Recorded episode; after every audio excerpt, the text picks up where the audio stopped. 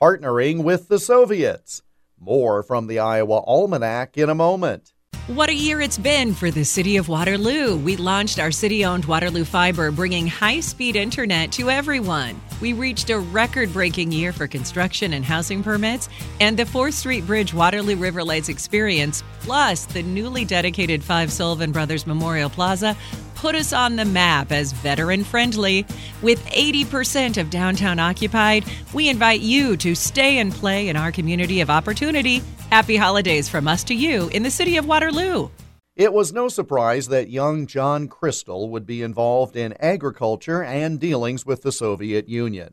After all, Chrystal's uncle was Roswell Garst, who hosted Soviet Premier Nikita Khrushchev on his farm in 1959.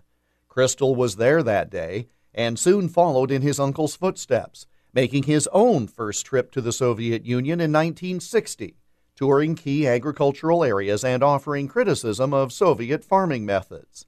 John Chrystal was invited back more than 30 times over the years and became a confidant not only of Khrushchev, but of a then obscure official named Mikhail Gorbachev. Chrystal was criticized at times for this close association with the Soviets, but in his view, if they prospered from learning better ag methods, they would become better customers of the U.S.